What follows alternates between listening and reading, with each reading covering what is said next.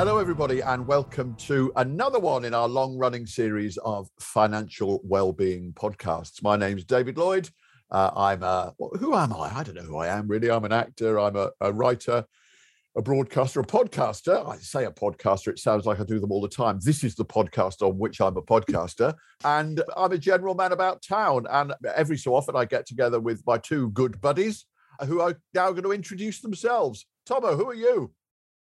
Tomo. Oh, that's fair enough. And Chris, who are you? Hang on, I want to do a plug. oh, I've go got on, a then. plug to do. Right, do a plug. Do your plug. I'm doing my plug. I am Tom Morris of Ovation Finance, who happen to back this whole project. And I feel as though it's my duty to let you all know about that. We're a lovely, ever growing company in Bristol who are chartered financial planners and help people with their financial plans. So there you go. I've done my advertising slot.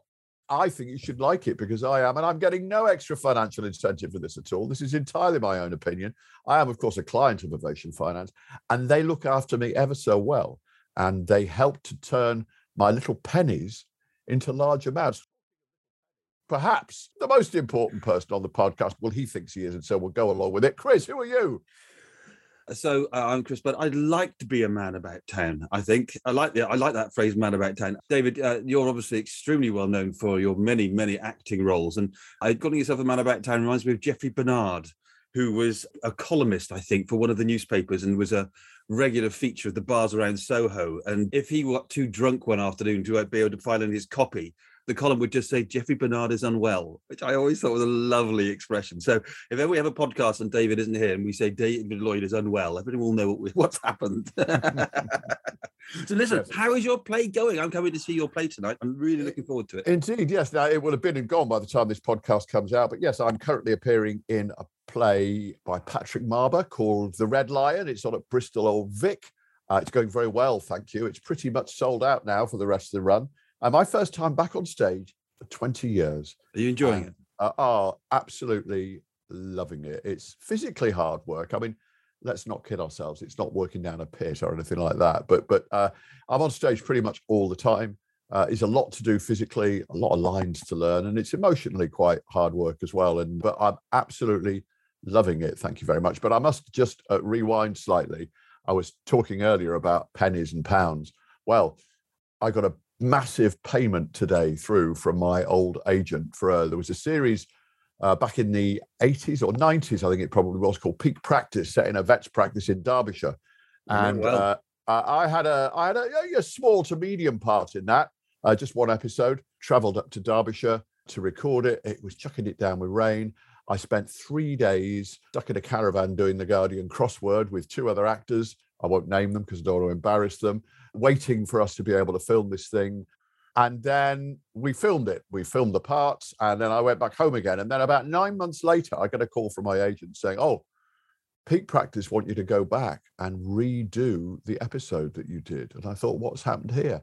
And it turned out that these two very well-known actors had been cast as major characters in this series, and they'd filmed three or four episodes of the whole series, and then decided that these two were not working out as characters, so they got rid of them and re- and recast them with somebody else, which meant I then had to go all the way back up to Derbyshire and redo my scene. In the meantime, the entire episode had been rewritten, and what had originally been a fairly you know interesting and meaty little part ended up with me running a, a along a gantry in a factory, brandishing mobile phone, going Mick, Mick, Mick, it's for you. oh, you, you still got it, David. You've still and got I it. still got it.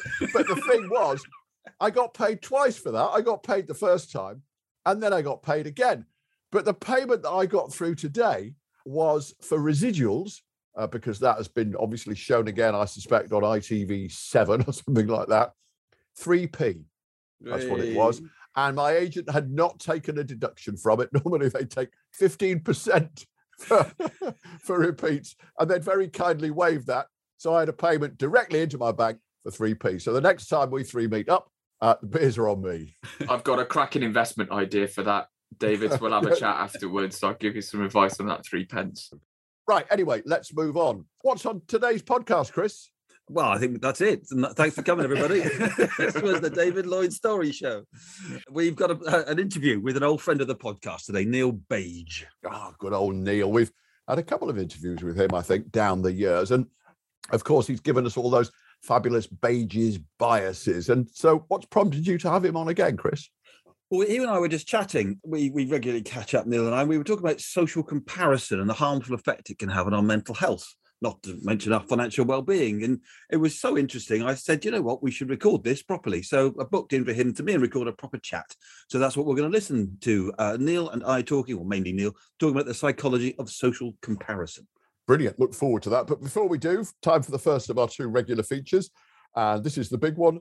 Tight ass Tomo. Before we come on to the master himself, Chris, have you got anything? I do actually. I quite like this one.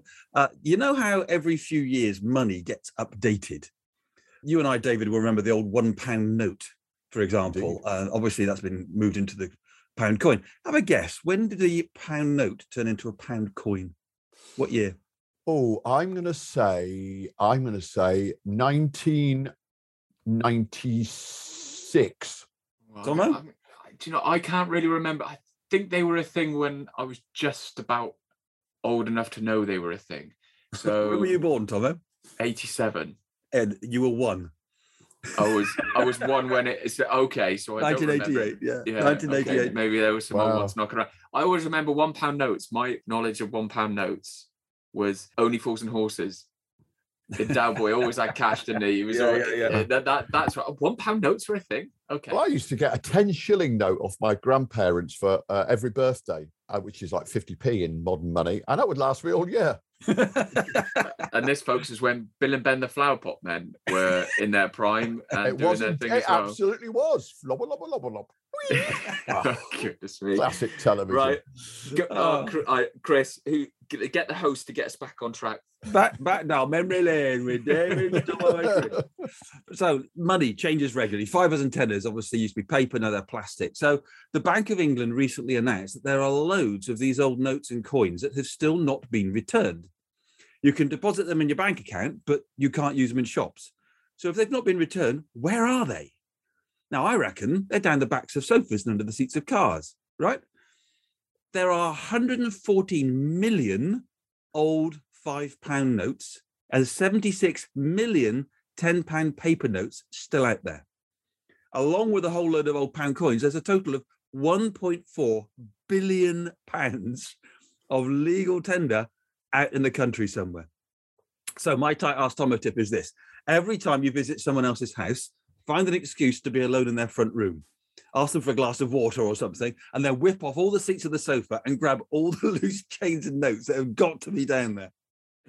And Fantastic. then give it to the owner of the house, and you'll be a, what a wonderful friend you are, rather than taking it and putting it in your own pocket. well, whenever Tomo is not ex- condoning stealing money from other people. It's not stealing if they didn't know they had it, surely. my golf bag and my cricket bag are always the places I go looking if I'm desperate for a bit of loose oh, change. Oh, cr- There's always crikey. something floating around yes, there. Yes. So when you're playing cricket, wait till everybody's out, out, on the field and just quickly run in and look through everybody else's bags. yeah, that's not dodgy at all. Yeah. Actually, apart from the illegal aspects of it, very good advice there from Chris. I haven't really got anything apart from, as I say, perhaps appear in an episode of a popular 1990s television program. And waiting for the 3p to come in 30 years I, later. I think we could we could say have a long and distinguished acting career. Let's put it that way. All right then. I like that. That's much better. Tomo master tomo the master of meanness what have you got for us today? Um do you know i i'm gonna be a little bit I don't know how do I put this. I'm not going to be particularly funny. I'm really sorry, folks. So, so some would usual, say that usual normal service machine. I don't know. I I can't help notice, and I think we all know, and I think by the time this episode goes out, we you know we'll all still be living in it. Inflation's quite high at the moment, and one of the things that's costing an awful lot of money is uh, our gas and electricity with a lot of hikes. Now, for a great number of people who listen to this, I'm sure they feel some of those increases, but it's not going to be a difference between them being able to feed their family or not. But there are an awful lot of people out there that I think this is going to have a real impact or is already and are quite financially vulnerable. So I was just thinking those listeners who do have a bit of spare cash and are going to be okay by these various rises, maybe think about putting your hand in your pocket and helping out some organizations that really get to people who are unfortunately having to make a decision between heating and eating. Think of places like the Trussell Trust, which are all about helping to feed people who are less well off. So I guess my title as Tomo Tip, and it kind of feeds into one of the areas of well-being that we talk about is community and and helping others and, and causes that that mean something to us is yeah, have a look and see if you've got a bit of spare cash and try and support those that are really properly feeling the pinch of these price increases. Um, so yeah, I told you it wasn't. It was a bit, a bit downer, but I don't know. I, I, it's something that I'm, I'm feeling particularly worried about, and we'll be doing something about. So yeah, there you go. Well said, Tomo. Not tight ass at all, actually, but I get where you're coming from and, and its relevance to this section. Yeah, very important. The trust Trussell Trust, particularly, uh, that I, I do support them and they do great work around the community. So, yep, well done. Those of us who are fortunate enough to have had, as Chris describes, a long and distinguished acting career with a large break in the middle, in my case. Yeah, I think, you know, clearly it's going to be tight for everybody over the next months and years. But if we're in a position to perhaps help out others less fortunate than ourselves, let's do it. Right. Okay. Let's move on then to the next of our regular features No Shizzle Sherlock, in which we listen to the words of wisdom from a financial or investment guru and wonder whether this is indeed insightful and meaningful advice or whether it's a load of old tut. So, Chris, what's today's inspirational investment insight? Well, David, uh, in keeping with what we're going to be talking about with Neil or listening to with Neil, social media, there's a lot of investment advice out there on social media. TikTok, in particular, has become a real center for so called investment gurus to be dispensing their free wisdom. Uh, yeah, I'm reminded of the line if it's free, then you are the product. Exactly, exactly. So, where the advice is being given is really trying to get you to use a product that the so called guru gets paid by. So, it's actually a form of advertising. Totally, they're totally. They're trying to encourage you to use a certain app, often, uh, and often one that helps you to buy stocks and shares. We've talked about Bitcoin in the past and, and cryptocurrency. We're not going to go down that particular avenue, but that is a particularly big one. Yeah, I mean, it's something we've touched on before about some of these uh, TikTok gurus, but I just think it's really important to remind people of, of, of, some of the stuff that's out there. I think of one particular case or example. You know, there was it was a little while ago now, and uh, they were it was on a TikTok account called at Chad and Jenny. You know, they were a young couple uh, in America, and they make a living from posting stuff about their cool life on TikTok. And in this video, they explained how they supposedly fund this amazing lifestyle you know, Chad explained that if you want to have a life like theirs, all you need to do is use a certain app, of course pays them, and then buy shares. And then he told the followers that all he does is buy shares, um, wait for it to go up a few days later, sells it, and makes a profit. Simple as that. Wow, that's incredible. I could be rich. It's obviously not as simple as that, is it? Because the value of investments can go down as well as up, as we all know. Even I know that. How can they get away with that? because they aren't regulated by anyone, David. Know, I mentioned Ovation at the start of the podcast. We as a firm are regulated, and I as a person am regulated by the Financial Conduct Authority or the FCA for short. And we can't say things like that. Even if we even if we wanted to, we can't say things like that. And you'll notice in this podcast, we try and tread this line when we're giving some some ideas or, or, or some tips. We have to tread very a very fine line we before you start giving advice, you should know everything about somebody if you're going to give specific investment advice. So, talking of specifics, what is the actual tip that we are assessing here? Well, David, I thought I would present an excellent tip that I found from the American humorist Will Rogers back in 1929. He had a great investment tip. He said, buy stocks that go up. If they don't go up, then don't buy them. Well, that is definitely a no shizzle Sherlock. And there's another word, there's another saying that comes to mind. Free advice is worth every penny you pay for it. So be very careful of investment tips and advice that you see on social media. Indeed. And bearing in mind that this wonderful podcast to which you are listening is entirely free at the point. It is entirely free. So, yeah. so, so, you can so listen to what we say or you might just go, well, they're just rambling off again about their sad old lives. But we'll leave that one up to you, viewers. And, I, and, and for my compliance department, We give ideas, not advice. Indeed. Ideas, not advice, folks. Suggestions, Suggestions, potential possible courses of action. musings for you to consider. Right, enough of our musings. Let's now get on to somebody that really knows what he's talking about. Neil Bage, Chris, over to you. So Neil Bage is an expert in behavioral science, which is the study of why we do the things we do. He served as chief behavioral officer for a financial planning firm, founder of an award-winning behavioral technology business. He's presented to thousands of business professionals around the world on subjects like human evolution, human biology, and behavioral psychology. I'd also like humbly to consider him a friend, and I think he's ace. So let's have a listen to my chat with Neil Bage. Neil, thank you again for coming on the podcast. How are you? I'm well. I'm really honoured to be repeat guest invited back. I'm Well, very excited. You're the only guest to be invited back third time, but of course, you also had all your Bage's biases, which were really, really well received. So thank you for all your support. Oh, you are welcome. More than welcome. So this chat with us was was triggered by a presentation you gave to the Initiative for Financial Wellbeing Roundtable for members, where you gave a little 20 minute presentation on social comparison. And it was so powerful, I thought our listeners in general should hear about it. So why don't you open up by just explaining what we mean by this term social comparison? What a broad opening question that is. So, social comparison is kind of, and I hate to use this phrase, but it's kind of what it says on the tin.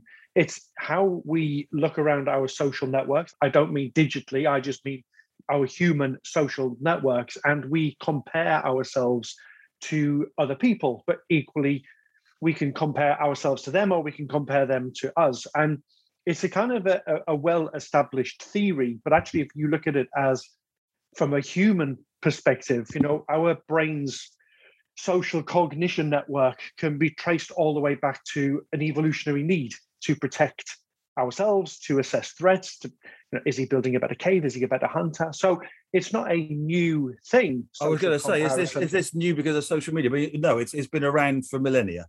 oh, it's- it's been around since we kind of crawled out of trees and became a bipedal species, meaning we walked around on two legs, which can be traced back to three and a half million years at the, at the earliest. You know, so um, it's a it's very much a human trait to compare ourselves to other people. But it wasn't really until in the fifties when a, a guy called Leon Festinger basically came up with what's known as social comparison theory, and the world started to kind of take more notice of what it is and its impact. So there's that famous phrase which I quote often because it's just so pithy. I think it was uh, Roosevelt that said it first: "Comparison is the thief of joy." So we're in that space, I assume, are we?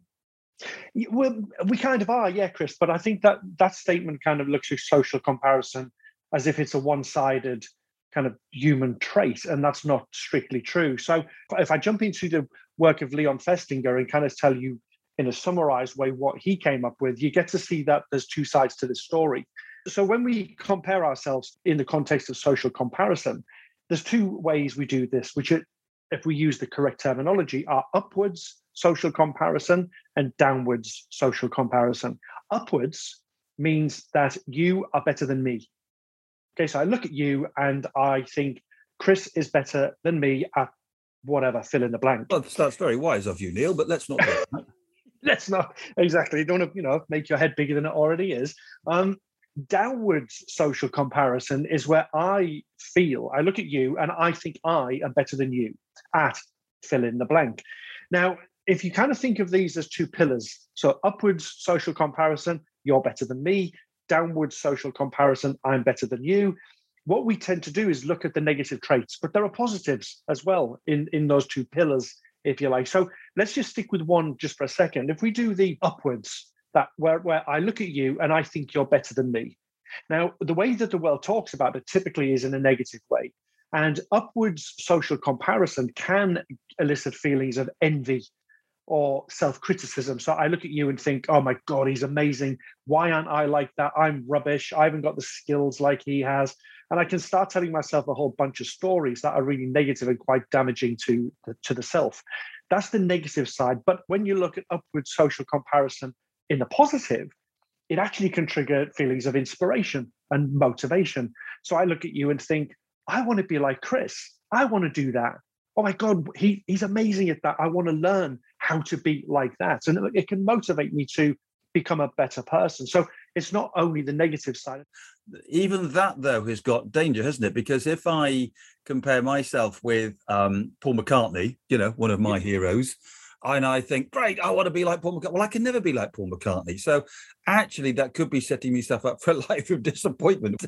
Uh, yeah, so even even that can be negative if it doesn't work out, can't it?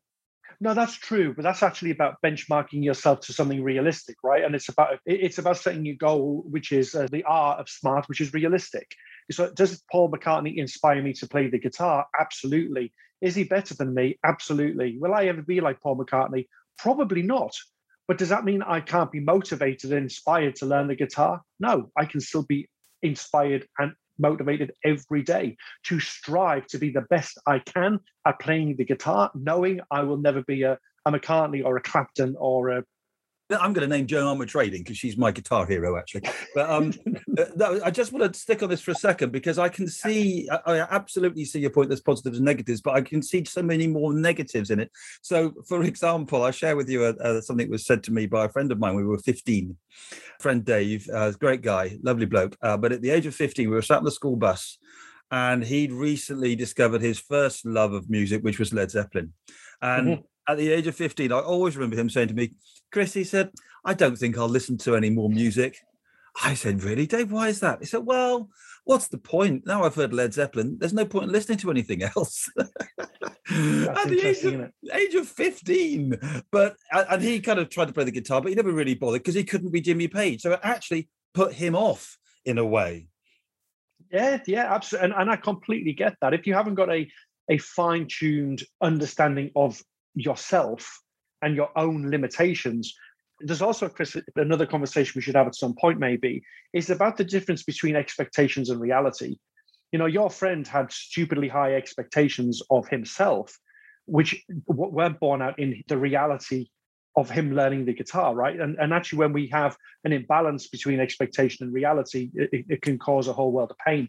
so it's really, about really under- interesting point. Yeah, we're going to come on to to apply this to our financial decisions, of course, which is the whole point of this. So I just set that as a context because anyone listening yeah. will, I'm sure, hear that idea of expectations not matching reality and financial expectations. We can see how that could come together. But I've interrupted you enough. Neil, you carry on. Now, um, I forgot. Oh, I mean, I'm sorry, I was distracted by your story of when you were 15, just thinking, thinking, thinking how amazing your memory is. Um, anyway, you were going to talk about the downwards expectation, compa- downwards comparison. I was. So, so downward comparison, just as a reminder, is when I think I'm better than you.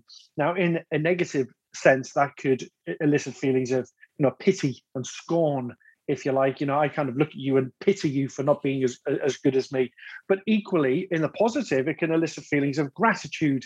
And I can be thankful that actually all the work I put in has, has made me, you know, good at something. And yes, I accept there'll be people who won't be as good as me, but I couldn't, I can be if I'm appreciative of the journey I've been on, have gratitude, and it can give me opportunity to teach because now I've become an expert in something and people could do with learning what I've learned. So I could pass on my skills in the hope that they will also be upskilled and become better people. So to summarize this point, Chris, you know, the work of Leon Festinger kind of when we talk about social comparison, it, it is often talked about in the negative, but like anything in life, there's a yin and yang, right? We need to also look because we'll find positives in all of these theories that we're talking about here. You know, know thyself. I can think of negative aspects of really getting to know myself. I can think of many positives. There's always that yin and yang. And, and if we go through life only focusing on one side of the story, i.e., mainly the negative, then actually we we kind of do ourselves a disservice because we fail to spot that there is also goodness in here too. And so the message from this section really is it's about how you react to these things, isn't it? It's it's it's our choice what we think yes. of ourselves or what we think of other people. So let's let's now take that that and and let's let's just magnify it and or expand it to to being something that happens a bit to with the advent of social media something mm. that happens all the time constantly around us uh, which is comparing ourselves to the joneses it's shoved in our faces shoved in our faces constantly, isn't it? Because of Facebook and, and, and, social media. And the point you're making, the picture of the baby, perhaps you would just explain that picture that you had in, in that talk, because I think that yeah. that highlighted it absolutely beautifully. Yeah, absolutely. So you, you know, we, the world we live in, you know, social comparison is inevitable, right? It, it, it, we've, we've just talked about how very briefly, I would say, you know, it's a human trait that goes all the way back kind of to, to our roots as a species. So comparison is, is inevitable, but social media amplifies it more than ever before. And, and the problem that we kind of have with social media is all you're ever seeing is somebody else's highlights reel of their life. You know, it, it paints a heavily skewed picture of their social universe. They only share their peak experiences or flattering news. They show us a narrow and distorted part of their reality. And the thing that is most damaging more than anything is it's a perfectly constructed environment by the person. They construct what we want to see, when we want to see it, and how we want to see it. And the picture I showed in the talk was I, I, I had a screen where there was a multitude of kind of Instagram snapshots on the screen. And the title of the screen, and a phrase I've used many times, is living in a cropped existence. And I ask people to look at the pictures, and I, I, the question I ask is, what is the picture hiding? Not what is it showing us, but what is it hiding? And there's a picture I use of a baby crawling on the floor playing with a tractor. Everything looks beautiful, and the little catchphrase, you know, hashtag baby, and all of this, you know, happy life. And you look at the picture and you go, ah, look how cute that is. But then what I do is I take away the filter, I take away the crop. And sitting next to the baby crawling on the floor is a picture of a young mother who's pretty much having a nervous breakdown. And the problem we have is we look at these snapshots, these cropped images, and we assume that everything is rosy in the garden. And sometimes, in fact, many times, that is just not the case at all. You know, so we need to kind of stop and consider that a lot of our online activity is comparing ourselves to other people's curated and edited highlights reel and that can be really damaging yeah yeah so so uh, just as a slight aside on the odd occasion um, I've posted, I did one just the other day actually, working from home, as so many of us have been over the last few years. Um, and I've been doing it a few years before that. So, this cabin I'm currently standing in, I've been in this you know 90% of my working day for about four years now and i love it but there are days when you get a little bit stir crazy. And mm. um, i posted something the other day which just said i'm struggling today. I'm not having a good day. Uh, i just on twitter um, i would really love to just have a meeting with other people. Uh, today's not a good day and I had loads of people come to me says, "So glad you said that. I have days like that yeah. too." So actually, yeah. if we do share our struggles a little bit, people do react to it. But of course, that's not your point because that's not what we tend to do. But I guess that's just a message out there for our listeners to say, yeah, please do um, reach out when you're struggling a little bit because everybody else is going through the same thing. But listen, absolutely. Let's let's now turn our attention then to mm. how might this lead to poor financial decisions, this only seeing other people's dream state, this the highlights reel, as you call it. How could this lead to us making bad financial decisions? Well, I mean, the, the first area that it affects is when we um, are goal planning with clients. You know, when we say to people, okay, look, we're going to sit down, we're going to talk about your financial plan. And what I want to, what we, what we'd like to explore are your dreams, your aspirations, your goals, what you want, what you want to do when you retire, whatever that word means. And you know, and and what people do is they typically do one of two things. They look back into their memory at events and experiences that they loved, and they carry them forward into the future. You know, one of the things I've often said is that humans are the only species who can kind of affect our temporal timeline by we can do time travel in essence. Within a split second, I can ask you, Chris, to go back in time, memory, and I can ask you to go forward into the future, imagination. And we are the only species that can do this on the flip of a coin, right? I, we can go back to when we were 15, talk to our friend about Led Zeppelin, and we can think about our future sitting on a beach in Jamaica with a guitar and a bottle of wine, playing guitar on a beach with your wife, right? Is that so, you promised me? Is that going to be in my future? I don't know. I don't even know why I think that's your dream, um, but I just kind of think it's what it, it might be. Knowing you, it's close. Um, it's close. Rum, yep, yep. Maybe a bottle of rum. I don't know. Um, but what we do, so we do these two things. We either use our memory to to give us a, a framework for what we want to do in the future, or we look to other people for inspiration, and we look at what other people are doing and what they've done, and we go, oh, that looks amazing. I want to do that without appreciating or stopping to think. I'm seeing a cropped existence. I'm seeing what they want me to see. And therefore, can I take that on face value? So it so there flip that into the question you asked me.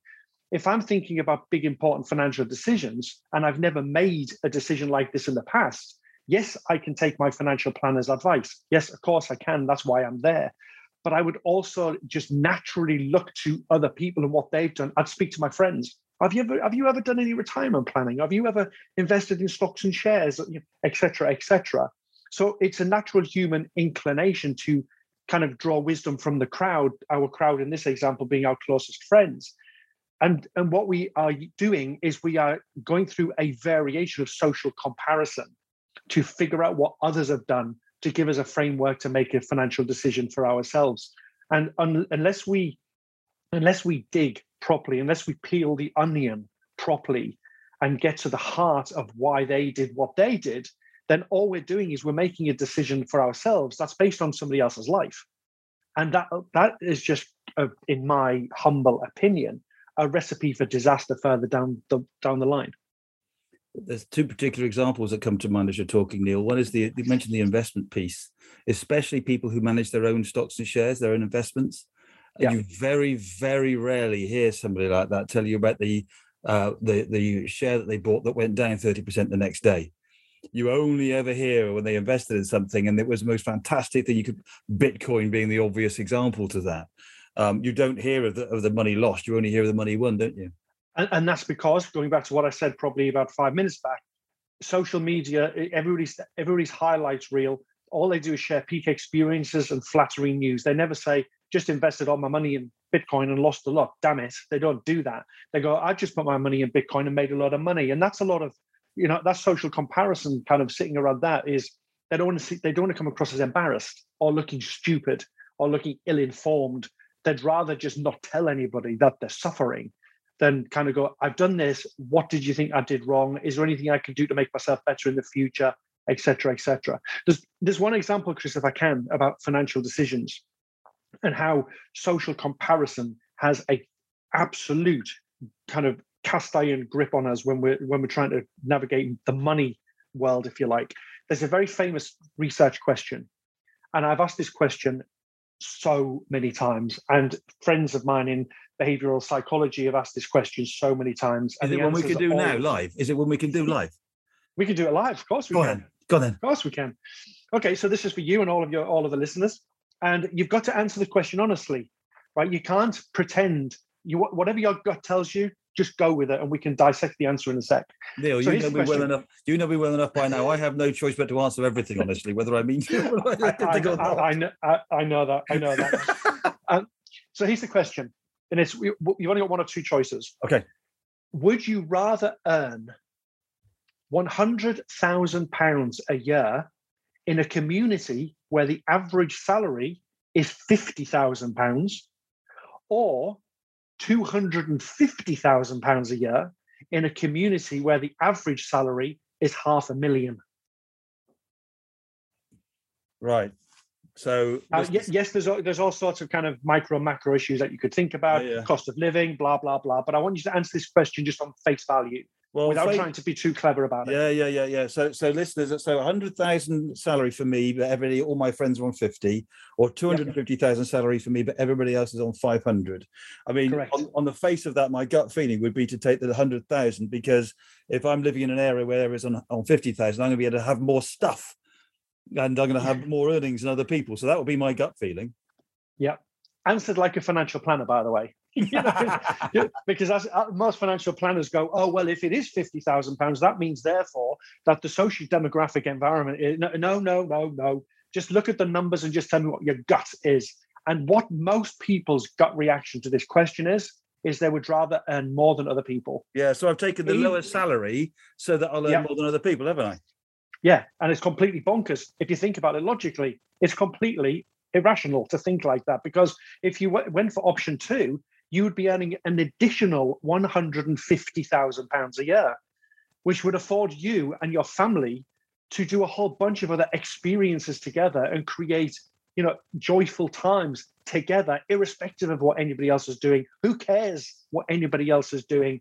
That doesn't, shouldn't affect your life. And if you have the ability to live a happier, more fulfilled, experiential life, then you should do whatever that takes. And in this example, it should be taking the higher salary. And who gives a monkeys what anybody else is earning? I walked straight into your trap, Bage. Damn Dun, you. dun, dun.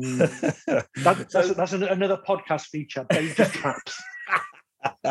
so look, um, there's a couple of things I want to just finish off with or get onto before we finish. One of them, you, you teed me up nicely because you know how much I don't like the idea of goals, or I, I, I rail against the word Mm. goals because they're finite. And one of the things that that, that put me in mind of is the beginning of uh, lockdown last year. So uh, kind of March, April time, 2020. I saw a few tweets from people who, and it was along the lines of, in the bubonic plague, Sir Isaac Newton discovered gravity. What are you going to do in lockdown? And I, I remember thinking, there's something wrong with that, but I can't quite put my finger on it. I think you hmm. probably have, haven't you? Yeah, and again, so yeah, I, I mean, it's just people comparing other people to, or themselves to other people, or other people to how everybody else should behave and how everybody else should think, and it's just a, it, it- it's just a recipe for disaster, you know. And I, I- I think goals is an interesting word, Chris. And my good friend Brian Portnoy, I know you've talked to Brian before. He he does a lot of talks around anti goals, talking how how financial planners should talk to their clients about what they don't want we always talk about what they want, but never about what they don't want. And actually, both of those conversations are as equally as important as each other. And one of the things by doing that, we can we allow a client to talk about their their dreams and their aspirations based on things that they've learned that didn't work out quite as well as they would have hoped. Whereas just talking about the positive side, if you like, kind of again paints a bit of a highlights reel for the direction that people want to head. So we just need to be careful with goals. It's a I know you use a phrase that I've stolen many times. You know, goals are finite. When you get there, then what? Um, I've always I've always remembered you saying that, and it's such a powerful statement because it's true. Whereas our dreams and our aspirations of life are ever changing, they're ever moving. You know, they mold with us as we age and as we experience the world. Whereas saying I want to retire when I'm 61 and I want to live in this, or it's like when you're 61 and you're living there and you go, well, what do you do now? You've got another 30 years left, mate. What are you now? What are you going to do? Just, I mean, just I mean, we always dream. We're always dreaming and we're always aspiring to be better and do great things. And that's what we should focus on because they're the things that are so um, emotionally driven that they're the things that make us get out of bed on the morning. So, you know, and as long as that, I'll, I'll wrap up by saying, as long as they are our dreams and our aspirations, and they aren't being fueled by somebody else's highlights reel. Yeah, there's a lot of stuff you see from motivational speakers, the Tony Robbins types of this world, which go on about goals and achieving this and having targets and goals. I find it all rather exhausting. Sometimes I just want to, want to be able to get up for breakfast, and that'll do, you know. so um, It's not. It is knackering, and it's like, all right, yeah, you're going to have a goal today to walk across hot coals, and then you go, brilliant. Then what? Then you're going to have sore feet for three weeks, and you, you- you know, it's like, come on. Then you've got a new goal, haven't you? Yes, mend your mend your aching feet. Um, so, so look, that, the uh, that know thyself phrase that you use, that's what we've always talked about within the financial wellbeing book and the podcast, and also one of the five um, pillars of wellbeing, uh, financial wellbeing, is a clear path to identifiable objectives, which regular listeners of this podcast will know when we drill down on that. We mean intrinsic motivations, and that means what's true to you not what's in, put into you by comparisons from social media. So I wanted to end with how we could overcome these social comparisons to make better financial decisions. But maybe I think we maybe we've just been there, have we? Have we just we just inadvertently stumbled upon the answer? I think we have. I think we have. It's it's a. It really is, Chris, a a process of sitting down and going right. Look. So let me give you my example. Right, it's me and Sandy, my wife, and our little dog Archie. There's the three of us. That's our little family unit. And when we make decisions, what we do, and and this is, you know, I'm in my mid 40s, and it's taken me a while to figure this out. If I'm being honest, and I've studied human behavior for a long, long time, and it's only recently, I guess, I've I've landed on this. It's sitting down and going, do you know what? I don't care anymore what anybody else is doing. I don't care what anybody else is thinking. Me and Sandy and our little dog Archie, that is my world. Everything that I hold dear, everything that I get up and I live my life for is in that little tiny unit. So therefore, every decision I make has to exclusively benefit that unit.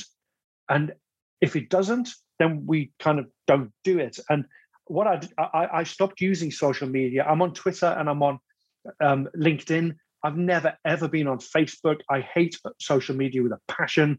I think it's, I think it at, at best it's toxic, um, and, and you know it's yeah. I don't spend my time there, and but I, I could quite easily imagine if I did, I would be suckered into what everybody else is doing and think that that's what I want. So I've learned to immunize myself from the outside world to a degree. And when I'm making a decision about my happiness, about how I can be content, I think about me, Sandy, and Archie and make decisions exclusively based on that.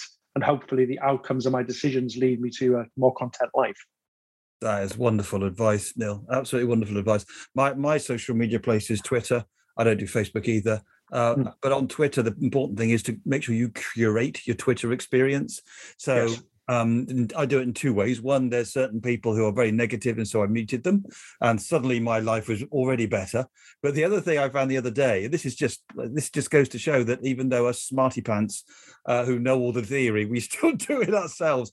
I was on Twitter the other day, not feeling my best in the morning, and I saw that a couple of people were doing a conference, were speaking at a conference, and I started thinking, well, why wasn't I invited to speak to that conference? I'd be really good speaking at that conference. And then I felt really in a fug for a couple of hours until I suddenly went, hit myself over the head, went, what are you talking about? You were talking at other conferences just because somebody's talking at one. And I suddenly realized that I'd just fallen straight back into the trap again. It's so easy. It is so, so easy to fall into the trap. And and I have to be really careful, consciously careful when I'm on Twitter of not just kind of because you're like me, right? You look at something and you go, "Oh, I've got to reply to that," and you hit reply to tweet and you type something and then you read it and you just delete it because you go, "Actually, I don't want to do this. Mm. I don't. I don't want to engage in this conversation because it's negative, it's damaging." I, I, yes, I have an opinion, but you know what? I'm going to keep that opinion to myself because that's all it is. It's an opinion. Yeah. And all it's going to do is pour fuel on the fire. And you know what? And uh, excuse, oh, I, I must ask the excuse of all your listeners for what I'm about to say, but I can't be asked. Mm. Yeah, I really can't. It's just, and, it's just kind of, it's just, and, it drains, drains you but, it, but that's that's the thing. It's not so much you can't be asked. You know that it will have a negative impact on your energy levels. That's the thing. Yeah. yeah, um, So look, let's just wrap this up then with with uh, with bringing this together. So you've you've explained where social comparison comes from, how it can lead to poor financial decisions. There's nothing wrong with making comparisons per se, as long as you're very much aware of the negative impact it could have on you. Is that a reasonable way to summarize it? That's a absolute perfect, reasonable way to summarize it. And if you want to read more about social comparison and get to understand how ancient it is, there's two places you can look. The book of Genesis in the Holy Bible.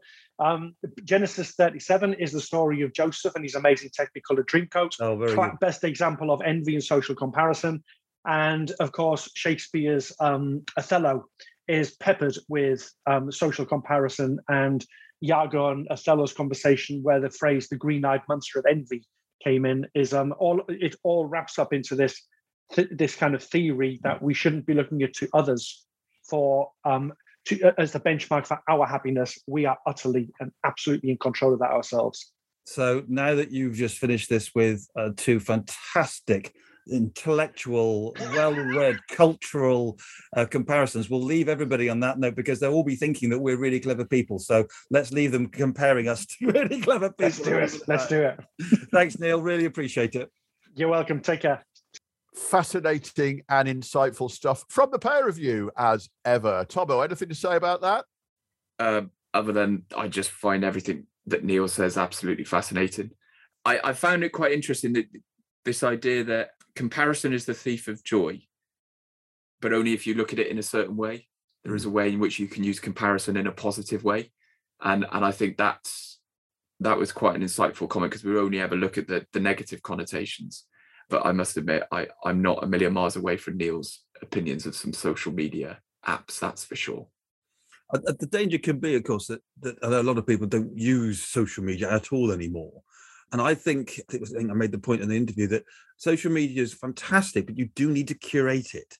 You don't want to just go on Facebook and see everybody telling you how wonderful their lives are, because that, as Neil calls it, is a cropped existence. But I work hard at my Twitter experience to make sure I get rid of not dis- disagreeing voices. I love those. It's the unpleasant people that I don't want to have in my life. So um, once I worked on that, it, it's great. So so I, I don't think not having social media is necessarily a great answer. It's not for you. It's not for you. But I get loads of ideas from it. So I, I personally I love it. But um, yeah, c- curating your life really, isn't it?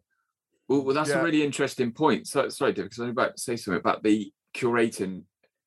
If you think about the way we live our lives, ignoring social media, so we think about the friends we built up over the years, the fam, certainly family. Definitely disagree with family. You know, you're stuck with them whether you like it or not.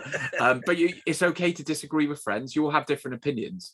I've found over the years, I don't really have the miserable folk who drag me down. And why have them in your social media lives? I think it's really important to have people who don't share all of the opinions that you have. I think it's quite good to be challenged as a person sometimes. Um, but yeah, definitely the Debbie Downers. Um, yeah, I'm with you all the way there. Yeah, very true indeed. Very true. I remember when uh, when I first started off on Twitter, around about the same time as you, I think, Chris. Uh, it was generally a sort of fun and joyous place, and then it gradually became more and more poisonous. And so, like you, I started to curate quite carefully what my own Twitter experience was going to be, and and anybody that that came on there just spreading harm and hurtfulness and hate, I just don't engage with them. And I think if you could be selective about what you do, then I think there is a place for it in You, life. you Anyway, literally, you literally choose who you follow. You know, that's how it works. yeah. That's what you do in life. Yeah, yeah. This is yeah, the thing. good That's what you Thomas. do in life. You, you, you don't hang around with people who have that, have that, uh, who would do that. So why would Was you? the in- company excluded or included? Yeah. this is once, this uh, is unfortunately a forced endeavour, but sure. I once uh, I once voiced an opinion on the moral integrity of the current prime minister, or at least the current prime minister at the time of this recording, uh, only to be uh, met uh, by somebody on Twitter who told me he was the best prime minister we'd ever had. uh, so I stopped following that bloke. Well, I did say it's happy to have people who disagree. Yeah. Anyway, enough of that. We're going to have danger of straying into the world of politics, which is not what this uh, podcast is all about. Thank you very much, Chris, for that really insightful interview with Neil. Thanks to you, Tommo, as well as ever, for producing the program, for the great contributions that you've made. And thanks to you all at home for listening. And I hope you'll join us again the next time we do another one of these financial well-being podcasts. If you want to be notified of upcoming podcasts, make sure you click the subscribe button. For more information on the topics discussed in today's podcast and to purchase a copy of the Financial Wellbeing book, please visit www.financialwell-being.co.uk. We'd love to hear your thoughts and ideas on financial well-being. You can send us an email at contact at financialwell-being.co.uk. You can follow us on Twitter at FinWellbeing. Chris is Ovation Chris, and David is at Dave underscore Backwell. This has been an Ovation Finance production. Thanks for listening to the Financial Wellbeing Podcast. More interesting than you might think.